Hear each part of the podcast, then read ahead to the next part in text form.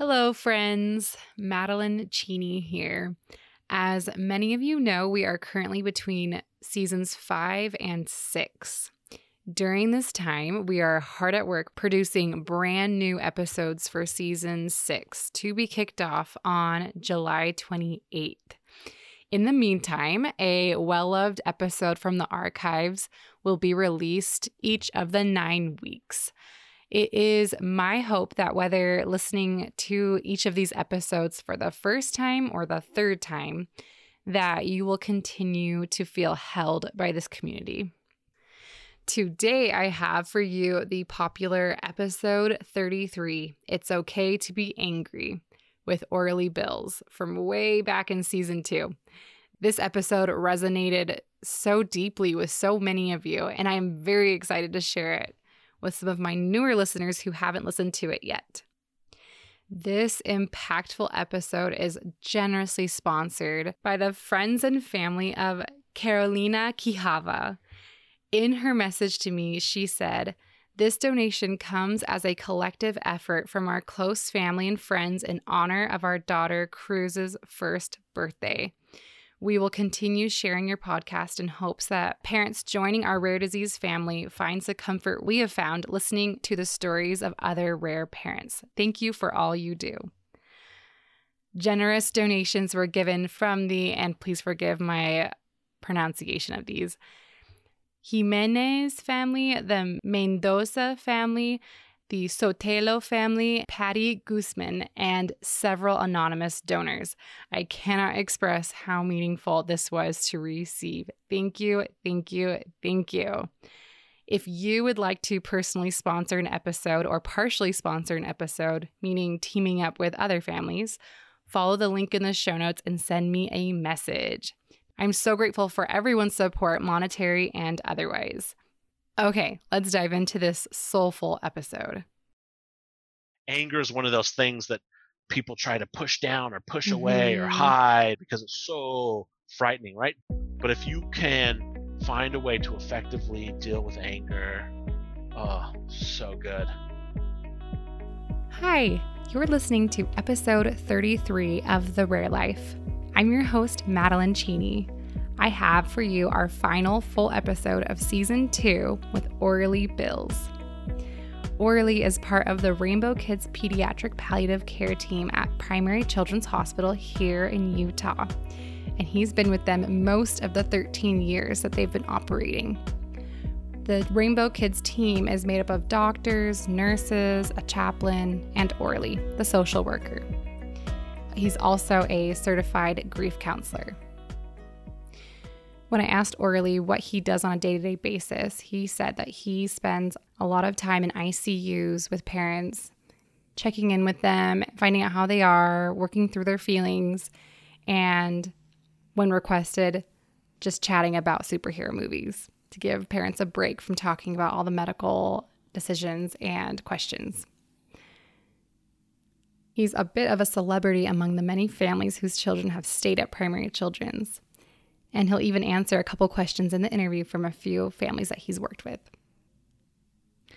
So I've heard Orley's name tossed around many times because of his celebrity status, but I don't think he was there at our meeting with Rainbow Kids when I was pregnant with Kimball.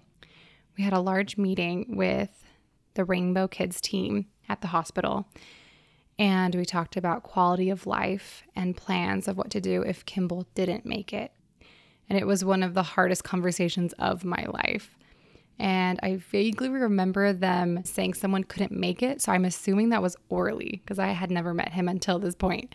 And I'm pretty bummed because of the reputation he has in helping families. And I'm so excited to bring a little bit of Orley to you. In this episode, we chat about the importance of creating a care plan and letting that guide decision making on behalf of our children. We talk about the importance of allowing ourselves and our children to be angry sometimes, and the importance of finding our inner mama bear. Orley is a lover of his 2019 Harley Davidson Street Glide special and riding it. Let's jump into our conversation. Hi, Orley. Welcome to the show. Hi. Thanks for having me. Yeah. So, to start off, what are some strategies that you give parents in coping either with a hospitalization or even a new diagnosis that their child has? Yeah. So, grief underpins everything. So, Mm-hmm. grief isn't necessarily about death. To me, grief is about loss and change, Mm-hmm. change in particular. And when you get a new diagnosis, that's a big change in your life. And there's a lot of loss that comes with that. Uh, most Mhm. people, right, they have an idea, a basic general idea of what the future should have been for them, their child, Mm-hmm. and it's suddenly different now. yeah. And so, how to cope with these new diagnoses? Like, I think people are going to do what they're going to do. Mm-hmm. Um, how people deal with change depends. So, my team makes fun of me. I shouldn't say makes fun of me, they love me. Um, but they tease me because my answer to a lot of these questions that are uh, sociological in nature mm-hmm. is it depends. Mm. because it depends and how somebody copes with a new diagnosis the way you would do it is not the way i would do it is not the way somebody else would do it Mm-hmm. we all have different ways of going about it and so i just go in and try to help people explore what has helped them in the past what is your plan now what's next for you and one of the big things i think that helps people in coping with a new diagnosis is this term we have in rainbow kids called your goals of care Mm. and that's one of the things the team is set up to do is to help you kind of uncover goals of care because i feel like if a family can thoughtfully sit down uh, and and think through what is important to us so we've got this new diagnosis we're just getting information it's scary it's overwhelming we don't know what any of it means Mm-hmm.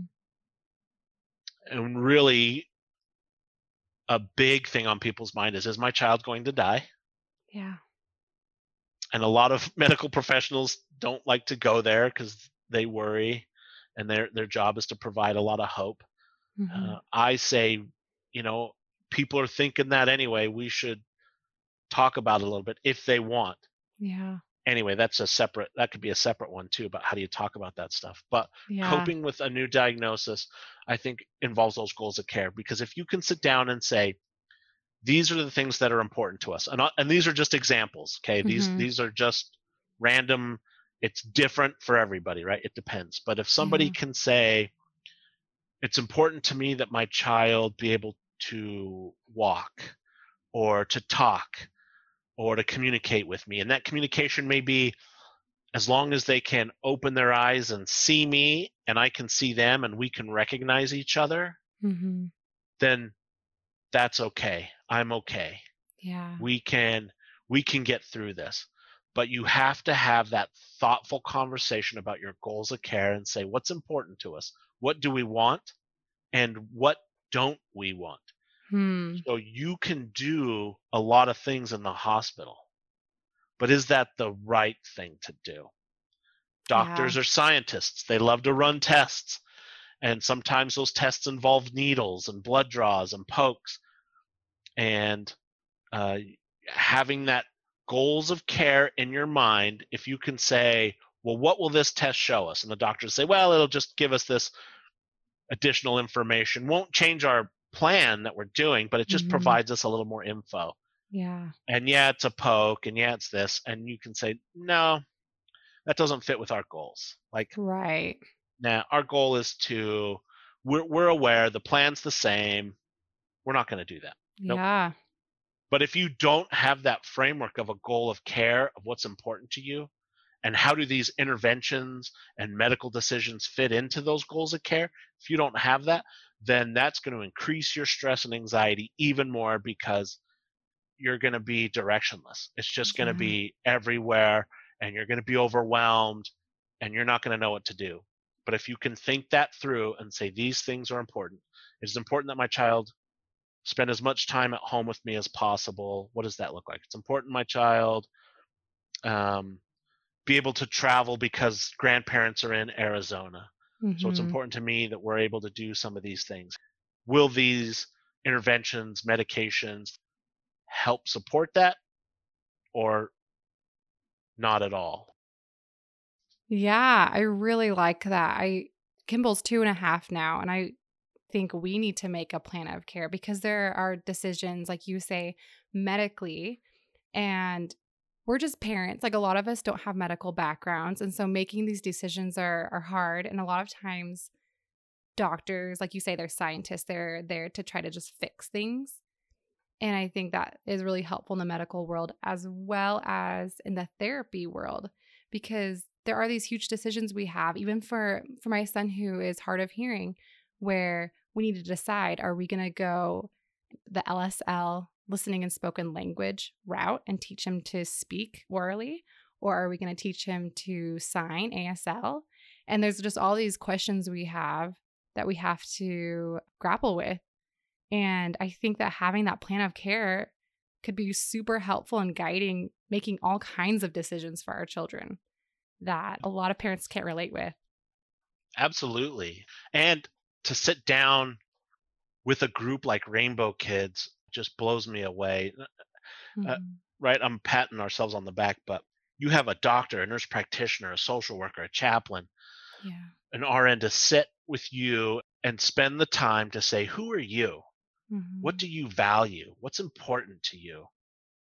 Um, even having discussions about death and dying, like, what do you believe happens? Do you have a system that supports you? Do you have a belief that helps you? how does that help you what does that look like mm-hmm. um, and and then slowly through those conversations uncovering things to where people can say yeah okay yeah some of these things i thought were important aren't so important anymore right mm-hmm. my docs can answer questions about pain and symptom management we can do all kinds of stuff but if you have mm-hmm.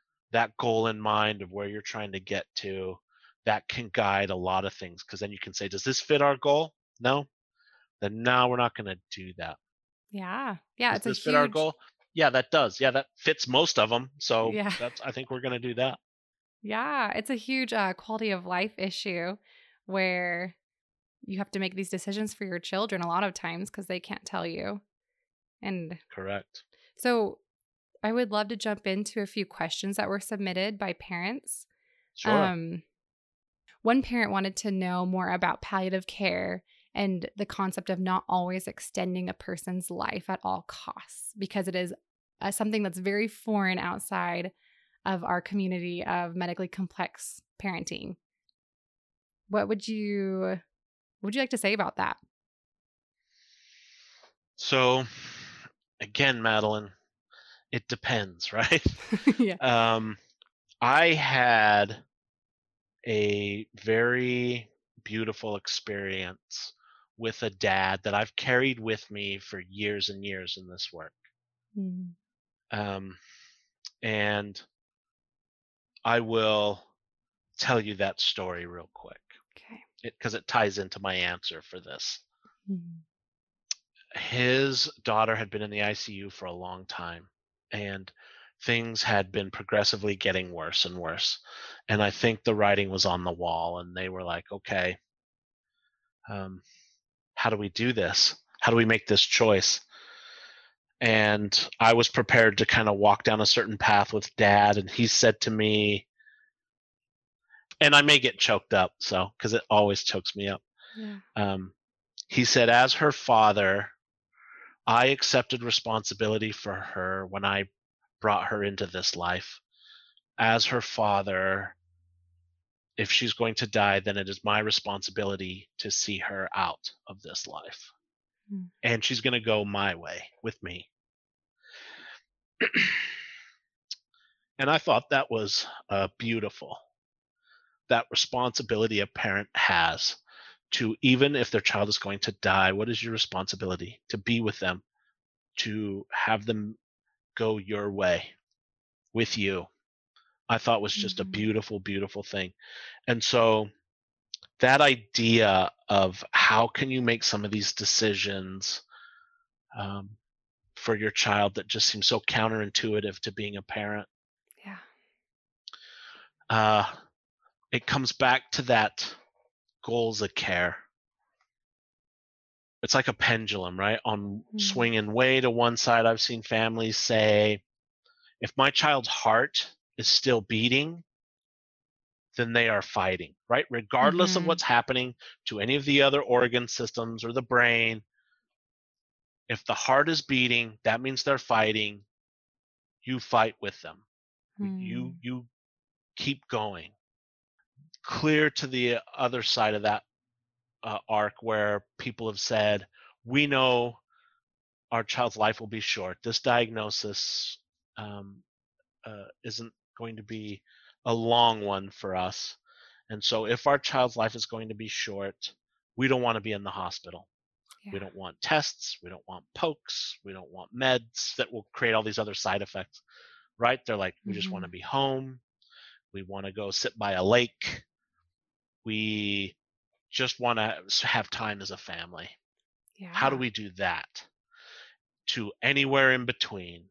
Hmm. Um, and so a family that comes to that choice of like our goals are time together at home and, and in the age of covid right like if your Mhm. child is in the hospital and dying they allow one parent at the bedside and uh, i will add just for families out there to know the impact that has on staff as well it is Mm. hard on families but the nurses and the docs and the housekeepers and the so people all around that bear witness to that burden a parent has it it's crushing to us as well Yeah. and so many people are fighting against it like we have to do better with this that's my own little soapbox but Mhm. um, it just goes back to your goals and what's important to you and your child again some view themselves as fighters and it doesn't Mhm. matter and we'll go out with a room full of healthcare professionals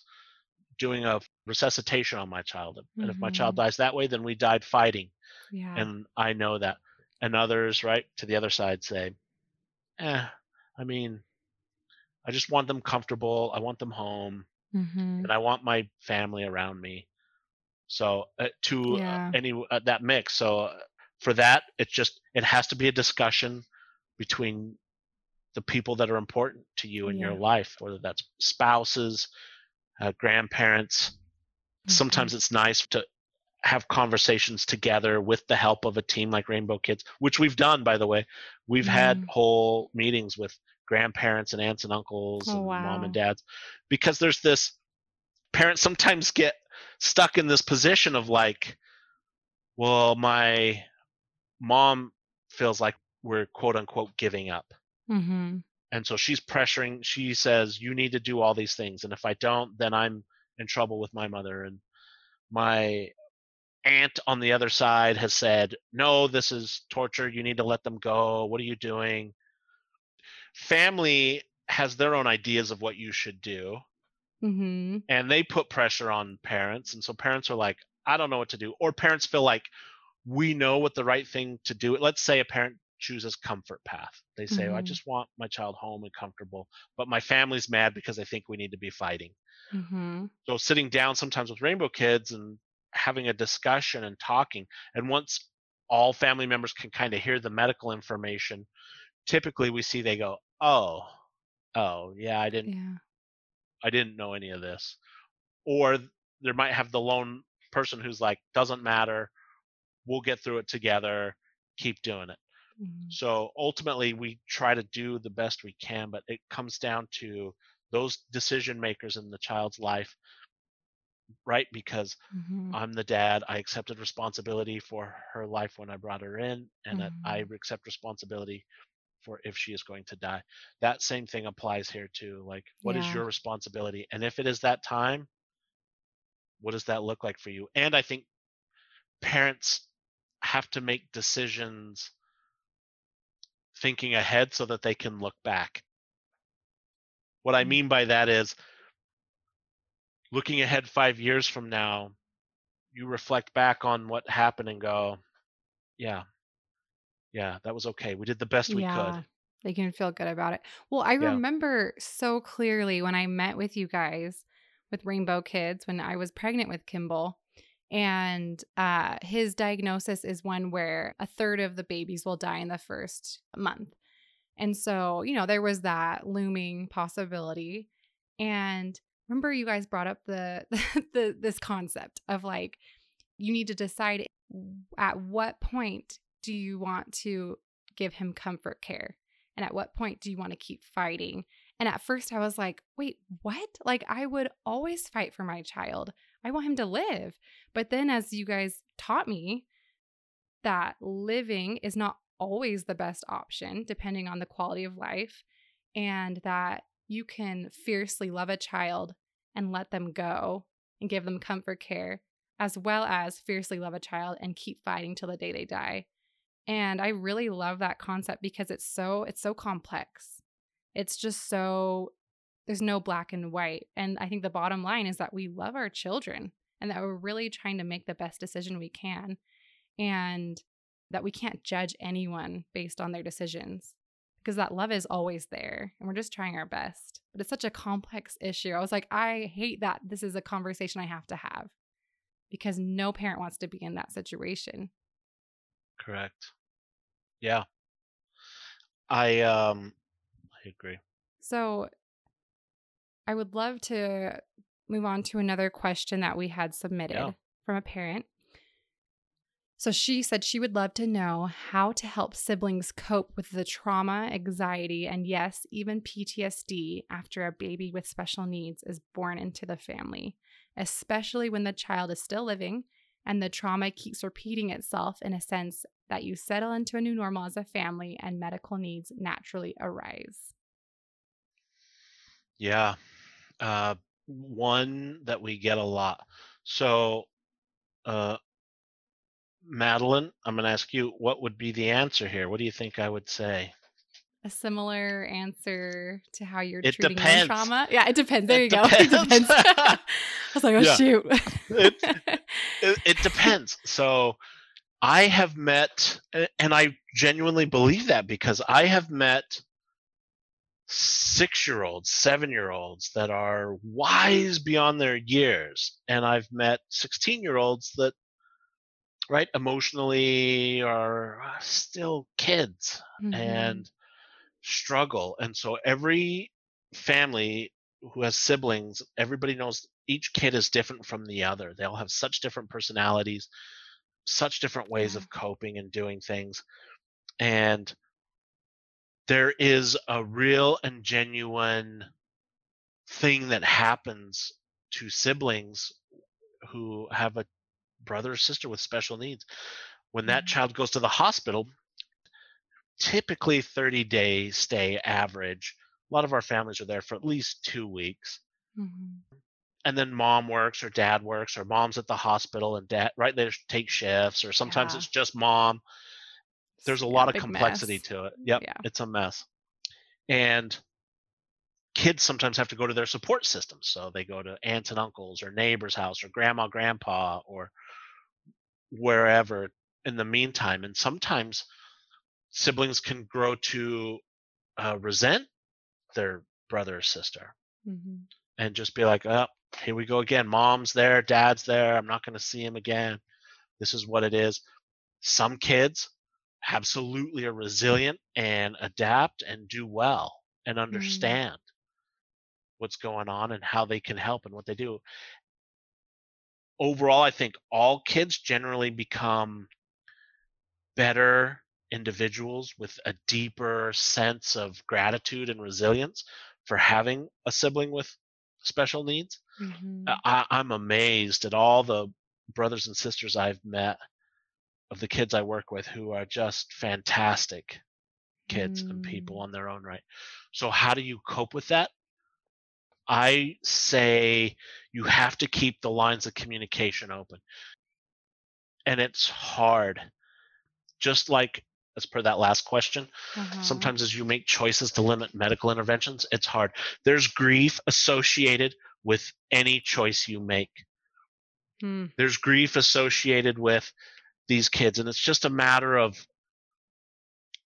I saw a thing recently that said, choose your hard, right? Yeah. Like, being fat is hard uh, being skinny is hard. Like right, like you Yeah. the sacrifices you have to make either way, or the things you do, it's hard.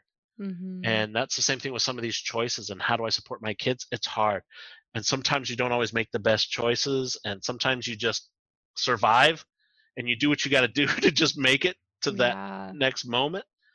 And it's okay. Kids are so resilient. But my number one answer to that would be communication.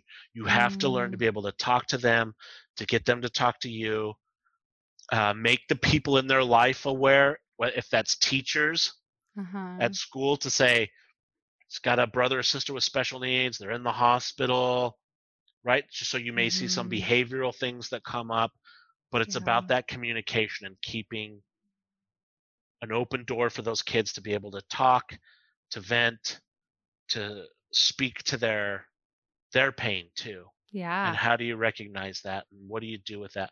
And then there's lots of different coping ideas and things too.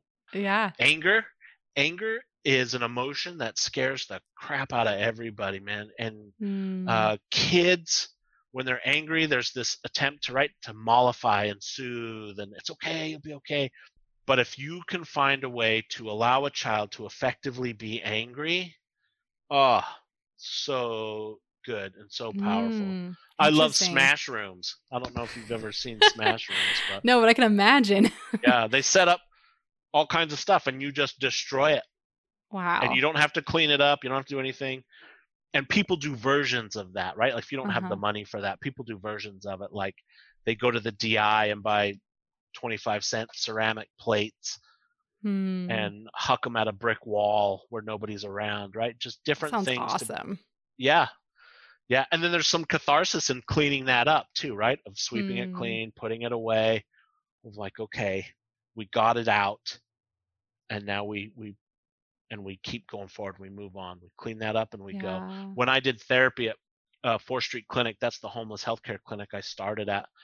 I used to Mhm. tell the guys I worked with, you can kick anything in the office that isn't me. Right? Like, awesome. just- Just don't hurt me. But if you want to kick my desk or whatever, go for Like, it. Have at it. Yeah, like if you can provide some of those outlets, I think people would be amazed. But anger is one of those things that people try to push down or push away or Mhm. hide or because it's so frightening, right? Joy and love are what we want to see and be around and happy. But if you can find a way to effectively deal with anger, oh, so good. It will go so far in helping the other siblings. hmm So would like talking it out also help with that, like venting, like allowing them to feel angry and tell you about their anger? Would do you think that would be effective too? Absolutely. Yeah. Okay. And uh, I remember there was a mom at the hospital, very, a very proper, faithful woman. And when she did very well to try to keep her anger contained, and I remember Mhm. saying, let's take a walk. And so we walked outside and we went out to the parking garage and she would scream out at the city and she would cuss and swear and yell and scream. And I just remember like I had this picture of just this proper lady and then we go out there and she was just she would just let it go but she felt Yeah. better Yeah. and she was like okay okay let's go back i can go back now that's like yeah okay let's go back yeah. A- and so that absolutely uh, talking about it and telling kids you're mad it's okay to yell and scream uh, Mhm. sometimes it's grab your pillow and scream as loud as you can into your pillow you can absolutely do that anytime Yeah. um, and helping them put words to that anger.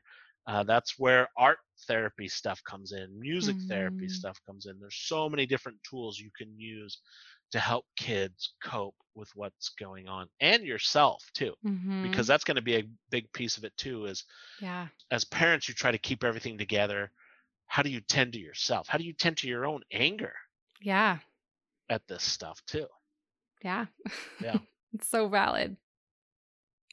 What would you love to leave parents with? What is your your pep talk for for us parents who are going through so much? it's not going to be a very popular opinion, but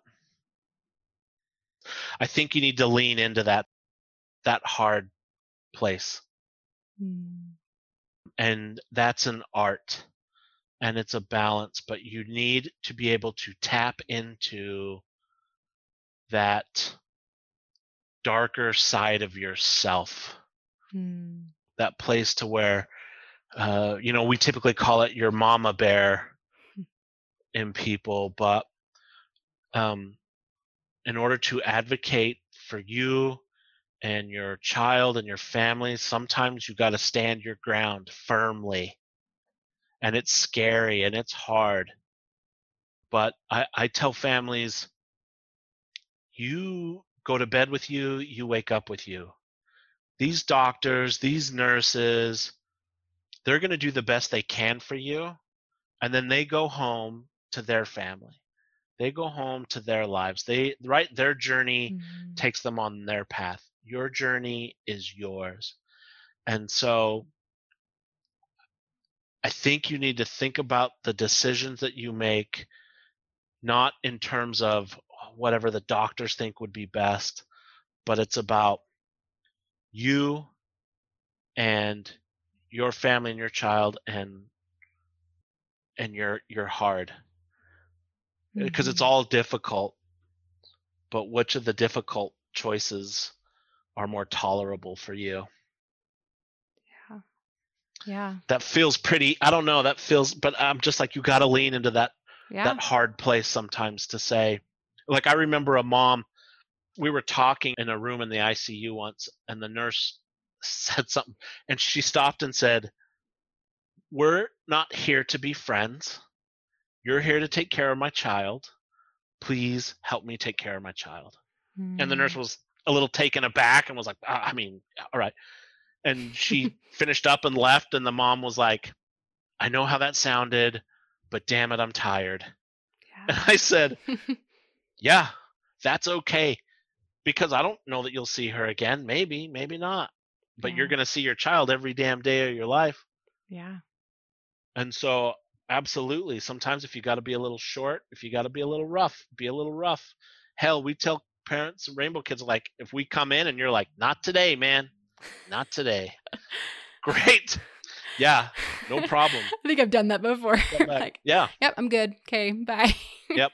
bye i ain't got it today yeah. and so having that ability because um, the hardest work i think you'll ever do in this life is on you Mm. And so this experience of having a child this experience of having a child with medical needs and complexity is forging you who you are as a person and you'll get close to breaking.